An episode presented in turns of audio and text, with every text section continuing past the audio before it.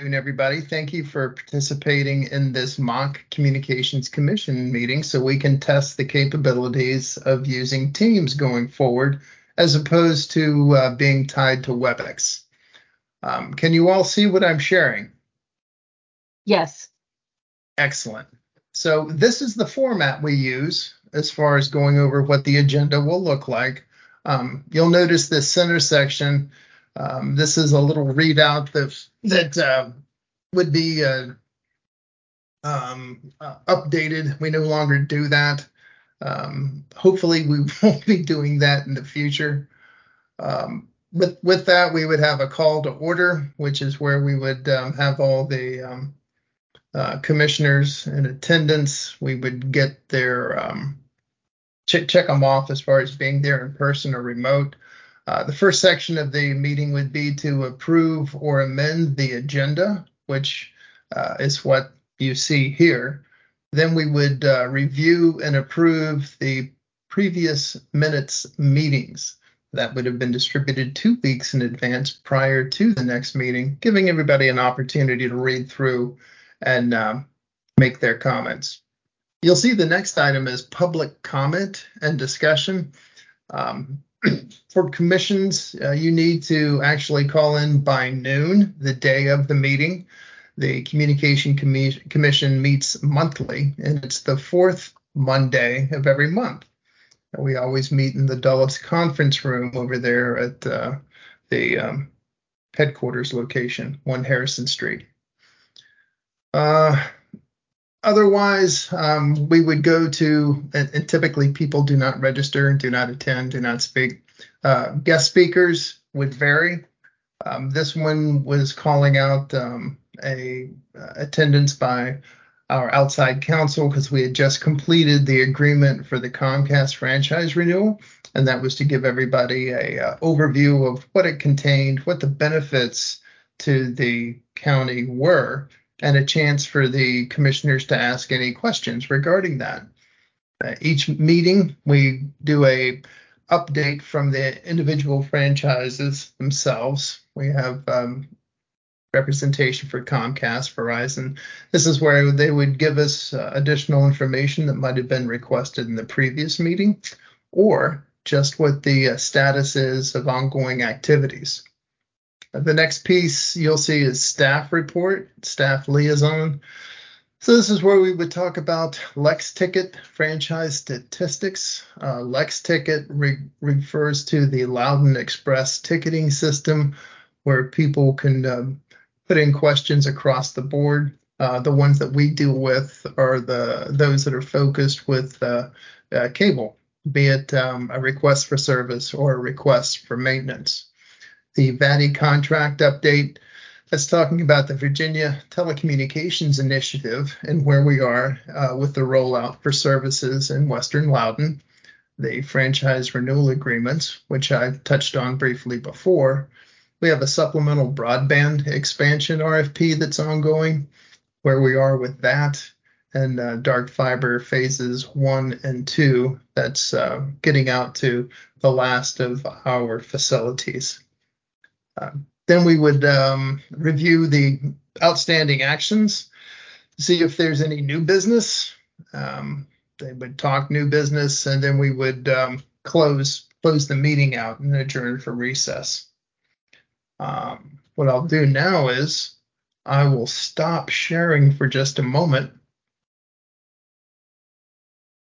Close that PDF off, and let me find this guy. So this is uh, what we would be looking at as far as our staff update. The uh, Lex ticket summary, talking about the number of tickets that are open. These are all tickets where people are requesting to have something fixed, be it utility covers, pedestals, utility boxes. That um, all the requests for services are being addressed in the VATI uh, program that we have ongoing on, as well as the um, RFP process that I, I hope will uh, wrap up uh, within the next couple of weeks. So this just gives you a breakdown of the number by each of the franchisees And then we have an overview of the districts and where those tickets are. Uh, next is the VATI update. We're moving along, making good progress. Uh, about halfway through the the uh, program. Um, a lot of this work is kind of like below the water. Like if you see a duck swimming, you don't actually see its web feet going along. You just see the actual duck moving.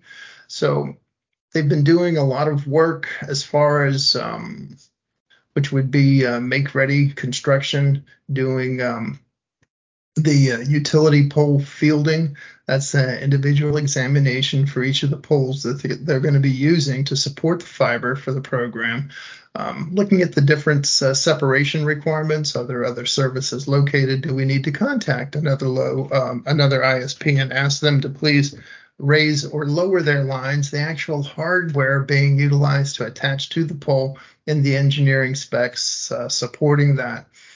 Um, and then, of course, there's the actual design of the network. And I'm happy to share with you all at the end of January, they had completed the engineering for 424 fi- uh, miles of fiber. So that's the um, last last mile logistics and drops. We've got another couple of hundred miles of fiber that are being um, uh, put in by uh, Dominion Energy. So it's a quick quick taste on um, on VATI where we these these folks get paid in the rears, so they do the work, the work's approved, and then they can go ahead and file. So um, they just recently submitted the 2.08 million to the county, which was reviewed uh, by finance and approved. And then um, we also reviewed and approved the four million that they were um, submitting as far as remittance to DHCD. So lots of activity, real good news across the board regarding regarding that program. Uh, franchise renewals that uh, with um, Comcast, that one's done. It's been approved uh, by the board, and then we're working with um, Verizon on uh, their agreement now. Uh, hopefully, we'll have that completed by uh, October 16th. well, actually, October 31st is a drop dead, but we're hoping mid month completion. Um, moving on, this um, uh, rescue plan uh, notation for ARPA funds, that's a million dollars, and that was set aside to be utilized for shovel ready opportunities um, to extend broadband to uh, homes that have been determined unserved. So we've gone through a process of putting together a list of addresses, working with the uh, ISPs and also working with residents. It's um, surprisingly laborious because all of the ISPs consider their served addresses as proprietary information. They also treat their outside plant deployment network as proprietary in- information. So it took a while to go ahead and uh, get our accounts together. Once we uh, came up with a listing of addresses that we were comfortable were unserved, uh, we teamed with DHCD, Department of Housing and Development, who handles the VATI program, to uh, submit a challenge to FCC mapping that was uh, distributed last November.